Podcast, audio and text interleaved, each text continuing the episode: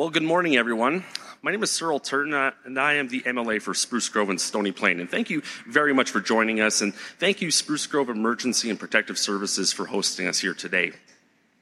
It's great to have the opportunity to meet all the amazing crews that respond to calls in our community each and every day. And I know everyone in Spruce Grove and surrounding areas appreciates your service. I thank you on their behalf for your dedication and for the excellent quality of care you provide. We are joined here today by Minister of Health Jason Copping, EMS Reform Parliamentary Secretary R.J. Sigurdsson, Interim President and CEO of Alberta Health Services Mauro Chies, and Mayor of Spruce Grove, Mayor Jeff Acker. We're also joined by Spruce Grove Fire Chief Robert Kosterman, as well as councillors Daniel Carter and Jan Gillett, as well as the Deputy Fire Chief from Strathcona County. So thank you all very much for being here. I would also like to welcome in attendance here today representatives of the Alberta Professional Firefighters and Paramedics Association. And thank you very much for the service that you provide to our communities. We're here to provide updates on the work being done to improve emergency medical services. And with that, I would like to invite Healthcare Minister Jason Copping to the podium.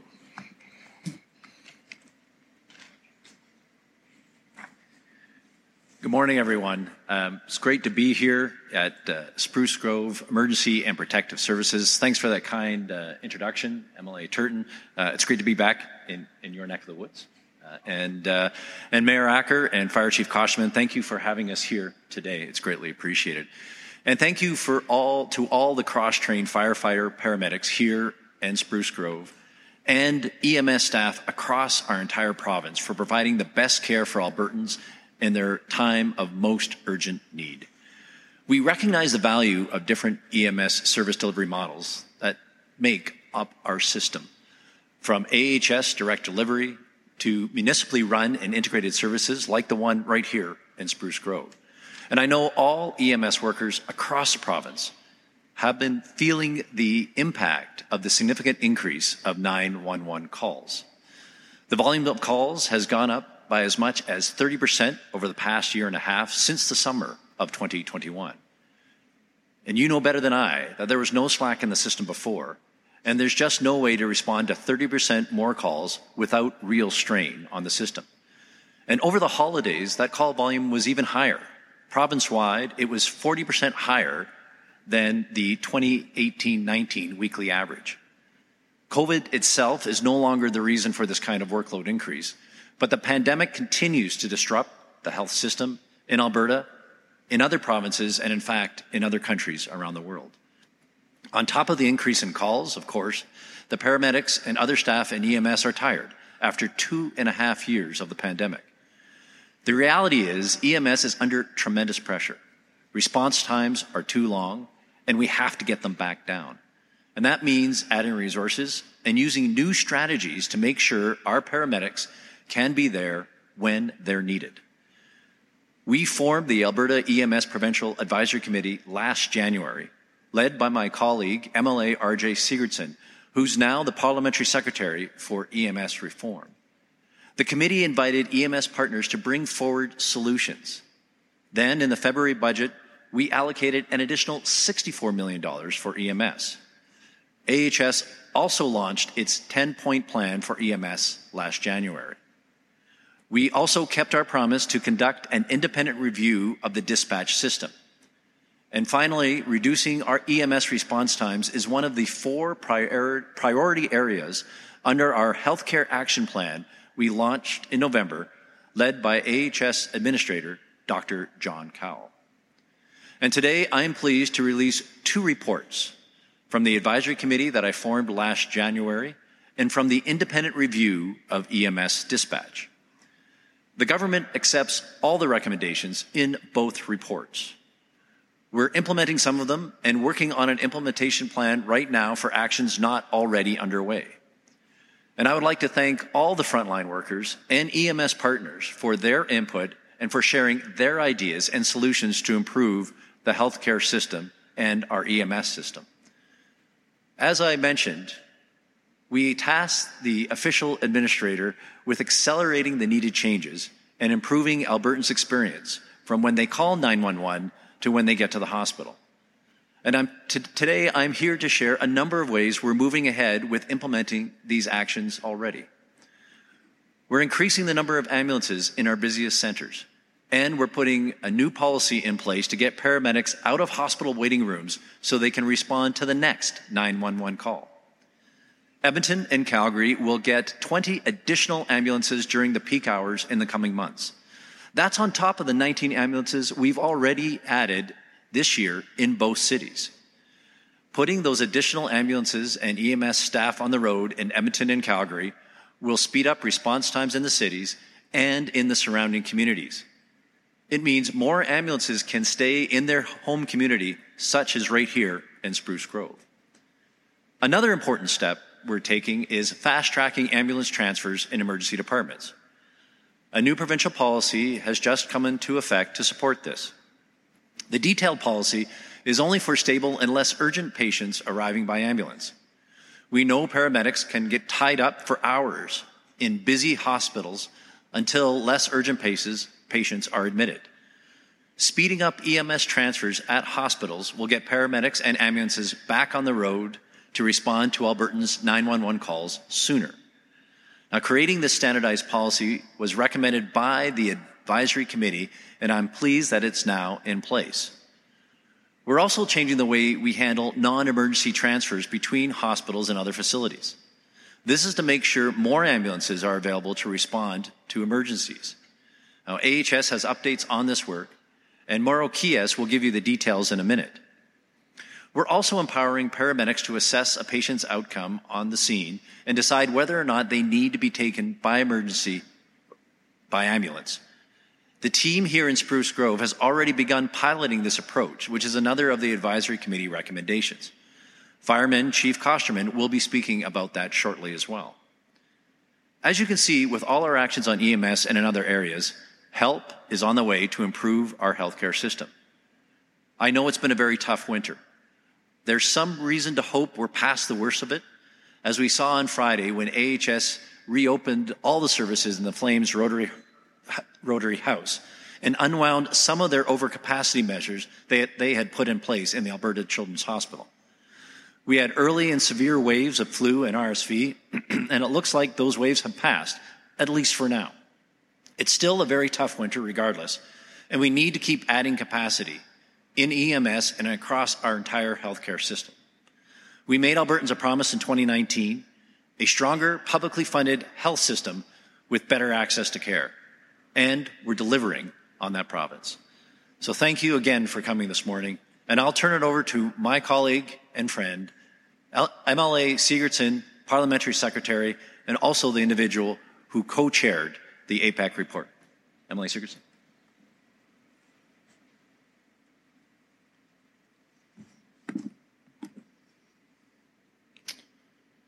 Thank you, everyone. Good morning. It's great to be here today. I'd also like to thank the municipality of Spruce Grove and as well Spruce Grove Protective Services for hosting us today, and most importantly, thank our frontline workers who tirelessly every day protect our communities. During my time as co-chair of the EMS Advisory Committee, I had the pleasure of meeting many paramedics, EMS staff, and leaders. I appreciate the opportunity to hear their innovative ideas and recommendations about what can be done to improve the system. The committee's 30 members brought a wealth of experience to the table. Members ranged from municipalities, associations, service delivery partners, and Indigenous community representatives to the union representing paramedics and other key partners from across the province. We also heard from more than 1,400 frontline EMS workers who provided their valuable input through a survey and during 2 town hall meetings. The result of this 9-month collaboration is 53 recommendations to improve the EMS system, which I'm pleased that it is being published today to the public all across Alberta. The recommendations tackle areas of performance, accountability, capacity operations, efficiencies, and workforce. As the Minister shared, Alberta's government has accepted all the recommendations we put forward in the report. I'm proud to say that we have already begun putting some of these recommendations into action to improve EMS coverage and to ease pressure on staff. That includes two pilots underway here in Spruce Grove that empower firefighter paramedics to make decisions such as canceling ambulance dispatch if they can treat patients on site and refer them to other services. I'm looking forward to our continued work with EMS partners as we roll out more actions and implement the remaining recommendations from the APAC report. As Parliamentary Secretary of EMS Reform, bringing down EMS response times and easing the stress on our overworked EMS workforce are my top priorities. The actions underway to free up paramedics and EMS staff from waiting at hospitals for hours will boost the number of available ambulances and help ease the strain on our frontline workers. Paramedics and EMS staff have told us they are overextended and exhausted. They made it clear that spending a chunk of their long shift in non-emergency transfers such as routine medical appointments is not an appropriate use of their level of skills. That's why we are moving ahead with finding other appropriate options for these non-emergency transfers. We will also prioritize advisory committee recommendations to support our frontline workers. That includes improving mental health supports for our EMS staff. Frontline workers have told us there is a need for more regular, sustained, and effective mental health check-ins and supports. We need to make this happen and take care of those who answer Albertans' call for help in a time of their most urgent needs. I'm pleased that AHS continues to hire and add EMS staff to respond to the increase in emergency calls. They have hired nearly 460 new EMS staff in 2022, including more than 340 paramedics. That's at a time when provinces across the country are competing to attract EMS workers. To all our new paramedics and EMS workers, welcome aboard. We are committed to making improvements and continuing to listen to how we can make things better. Our priority is to fix EMS and the healthcare system so Albertans can get the emergency care they need where and when they need it. I look forward to the continued engagement and working with our municipal partners who play a key and important role in the system across Alberta. Thank you, and I will now turn it over to Mauro Chies, Interim President and CEO of Alberta Health Services.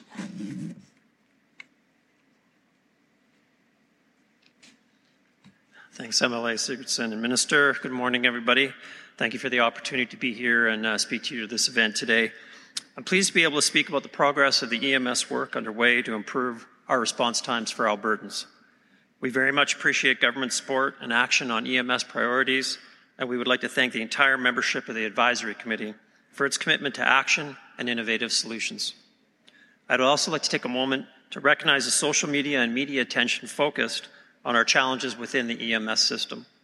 We very much appreciate the people that are concerned and want to help, both with their ideas and with their advocacy.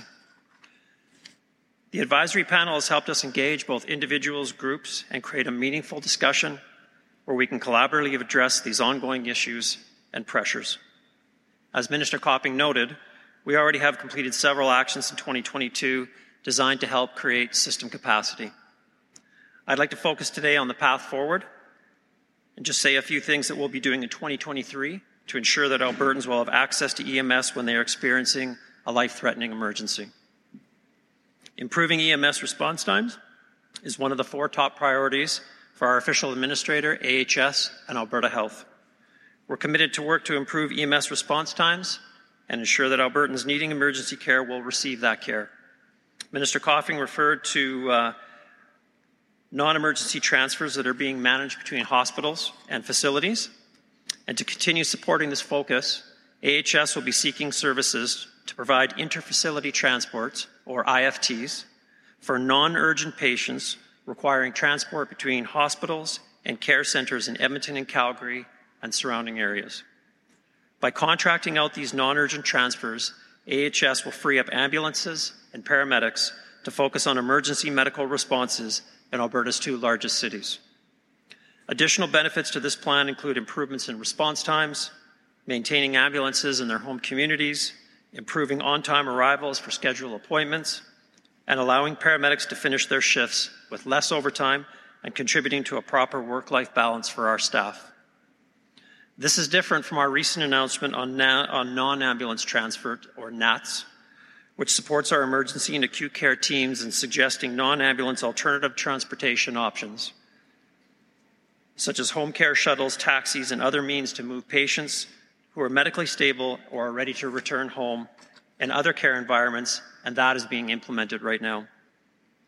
While the non-ambulance transfer project is for non-clinical transports, such as Albertans discharged from a facility or an acute care facility, the IFT, RFEIOQ, or Request for Expression of Interest and Quotation, will be able to seek providers that have the appropriate capabilities to handle non-emergency patient transfers that still require clinical care between hospitals and care centres in Edmonton and Calgary.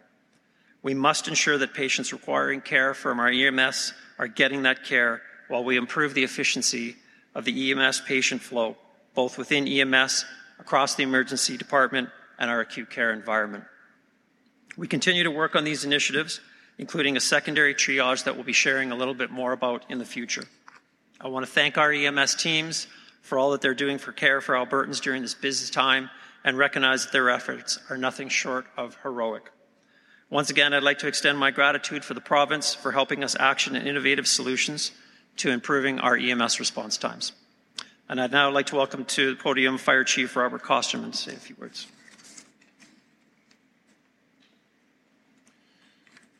Good morning. My name is Robert Kosterman. I'm proud to serve as the Fire Chief for the City of Spruce Grove.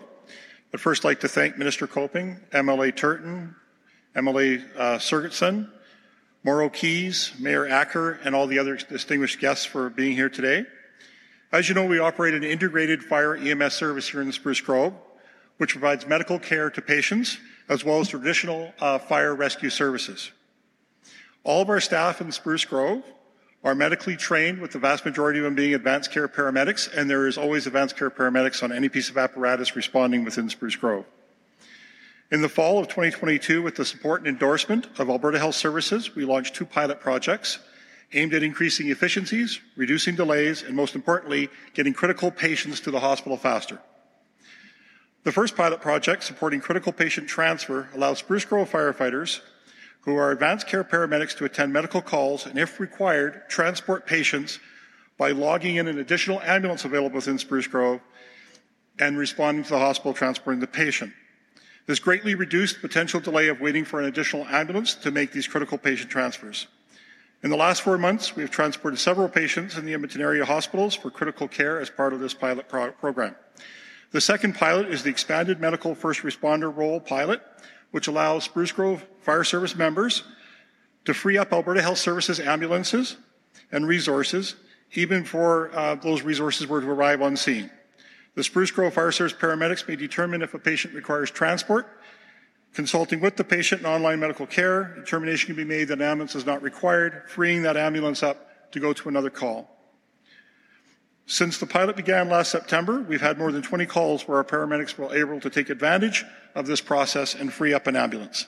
As an example, recently there was a 60-year-old cancer patient who called for assistance.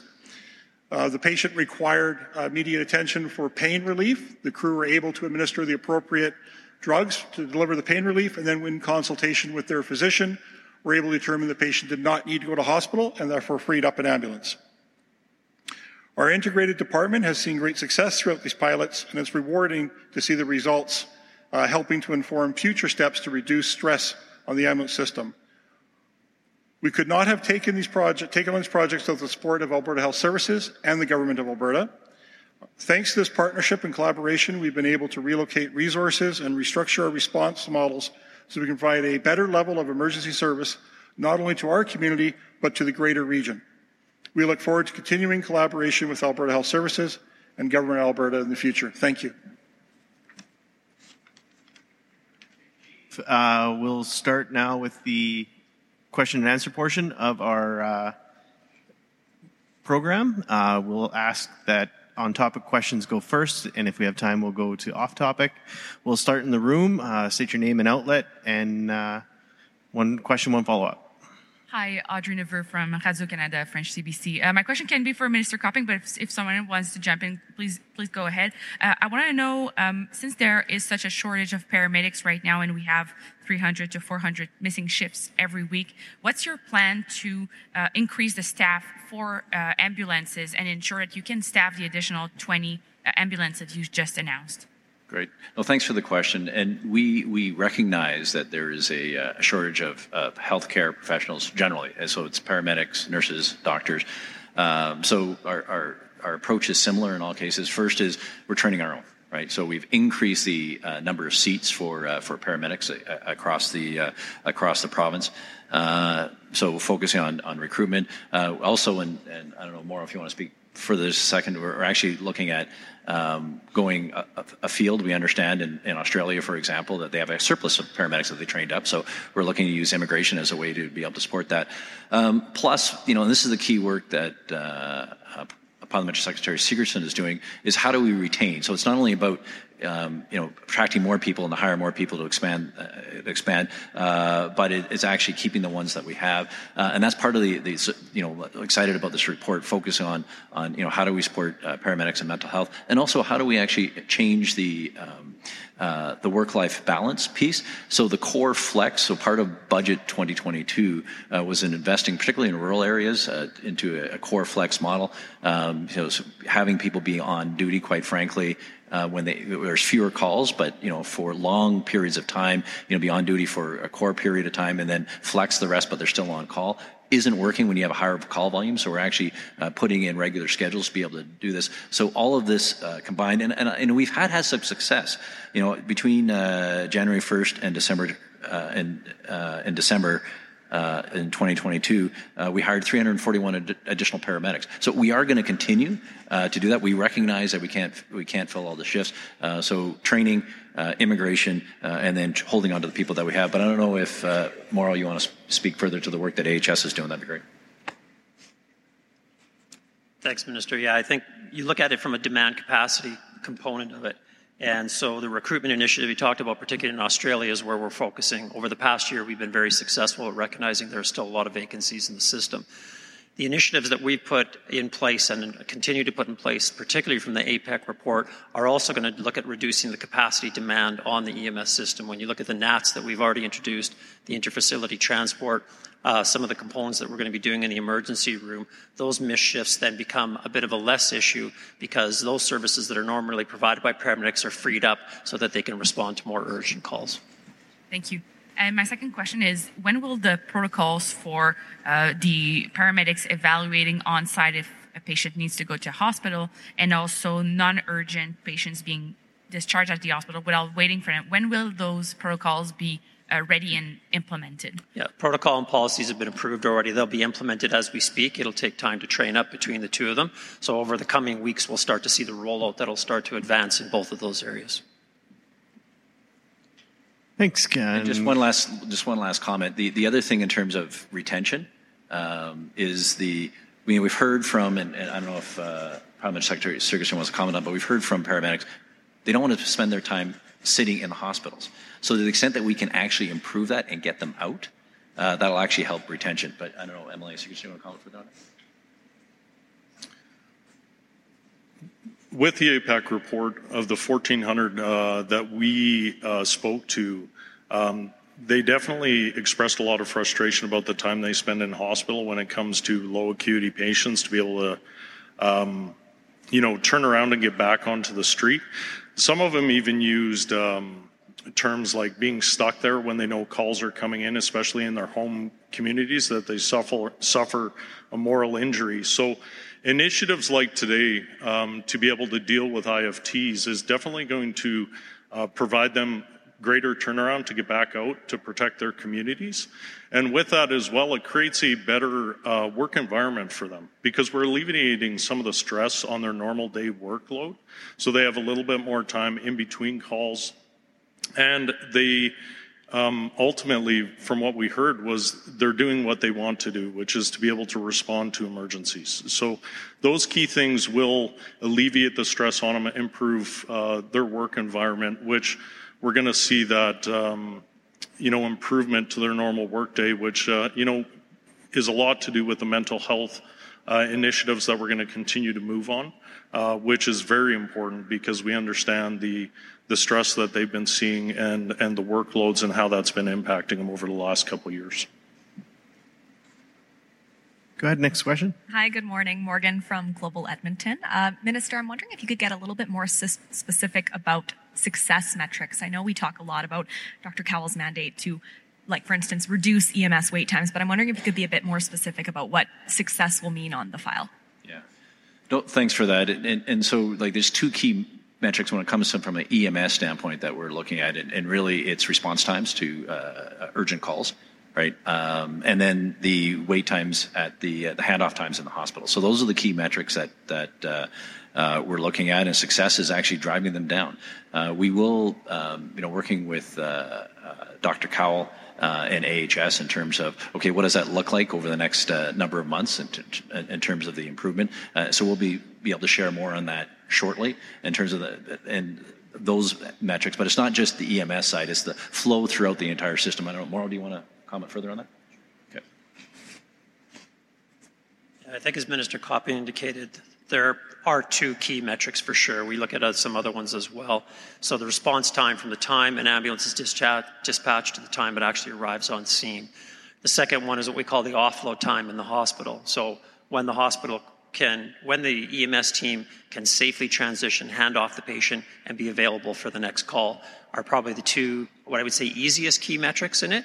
The hospital flow components in our emergency department as well, we have a number of other initiatives and measures that we're working on as well that help it coincide to show that whole system flow.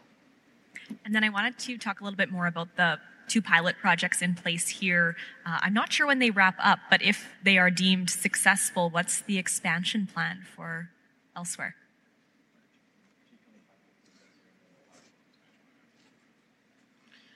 Thank you. Regarding the success, both programs have been very successful. Anytime that you can treat a patient and leave them in the home versus taking them to the hospital, that's a great advantage to the patient. What it also does is it frees up the fire crew. Instead of sitting waiting on scene for an ambulance to arrive, especially when the system is tasked, they are able to get back to their other duties quicker. It's good for the patient, it's good for the fire crew, and it's good for the ambulance system because that frees up a resource. On the second pilot, it's very similar in the fact that the firefighters will respond with an actual ambulance that's out of service. It's not on the EHS system. They respond, and if that patient needs critical transport, they're able to immediately transport, and that unit becomes an EHS unit. It goes into the system and is able to transport. So what this really does is gives quicker service to the residents, but it also creates capacity within the system when it's very tasked, that there frees up other units that can go to other places. And training, everything's been completed. They've been running. We anticipate both pilots to continue for their duration. And based on the news here this morning, at least one of those pilots will be becoming permanent. Thank you. There's no time set right now for the end, but we're looking at least going to the end of March. And does anyone want to talk about further expansion or leave it at that? So we are assessing, like, part of the assessment, I'll maybe ask Mauro to, the high level assessment is, okay, is this working? And part of it is not only is it working, which it is, it's, okay, what is the process that's in place? And then can we actually scale that? So that's the thinking that's going on right now in terms of the processes. How do we improve that? How we can scale that? And one of the other things that I'll add is that, one of the reports coming out of APEC, or recommendations coming out of the APEC report is standing up a committee to be able to do oversight with the partners. So we are accepting that. Tentatively, our great parliamentary secretary for EMS, R.J. Sigurdsson, is going to be leading that exercise, and we'll be pulling more of the parties together to do oversight on all of these recommendations, and then work with AHS into rollout. I don't know, Mauro, do you want to comment further on the rollout, or leave it at that? We'll leave it at that for now. Thanks. Go ahead with the next question. Hi, it's Jeremy Thompson with CTV News Edmonton. Just a question for Minister Copping, I suppose, wondering about money. You mentioned the $64 million in the last budget for this sort of thing. Beyond the, the new ambulances, what sort of spend are we looking at for all the stuff, or is there much of one? Yeah, so, we... the recommendations we broke into a number of categories. The stuff that we're going to actually, well, some we're acting on immediately, right? And it's already in flight. Certain items, like I talked about, the committee will be able to set up this year. We are actually going forward as part of our budget for next year in terms of asking for additional funding. And we're still working through, and this is part of the work that we've asked Parliamentary Secretary Sigurdsson to do, because if you actually look at both reports, the dispatch report and the APAC report, there's a lot of overlap.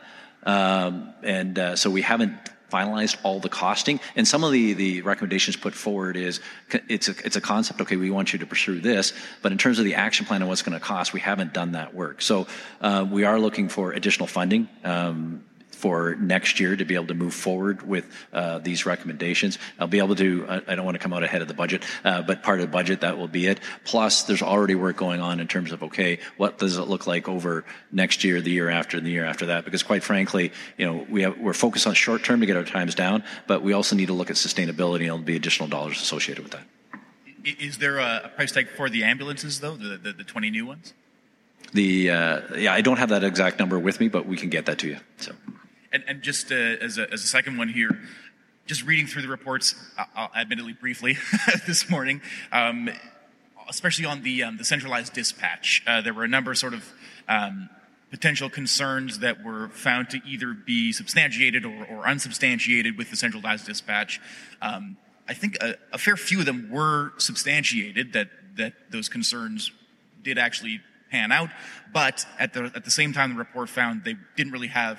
Even though they were substantiated, they wouldn't have a meaningful impact on, dispatch times, that sort of thing. Could you square that for me? How can that be? Well, as I read the report, there were, if you actually go through it, there were a number of concerns that were raised, that saying like changing the dispatch actually, significantly impacted the times, and actually that the response times, that wasn't the case. The response times did go up, but it wasn't because of the dispatch system. And once they worked through the issues, because, in terms of you putting in a new system, you have to work. Once you work through the issues, the actual times, the dispatch times went down, or were not meaningfully impacted, if you actually take a look at the report. But what the report did find, and this is the same thing that we find, reason why we put the APAC and all the recommendations, is that the time still went up.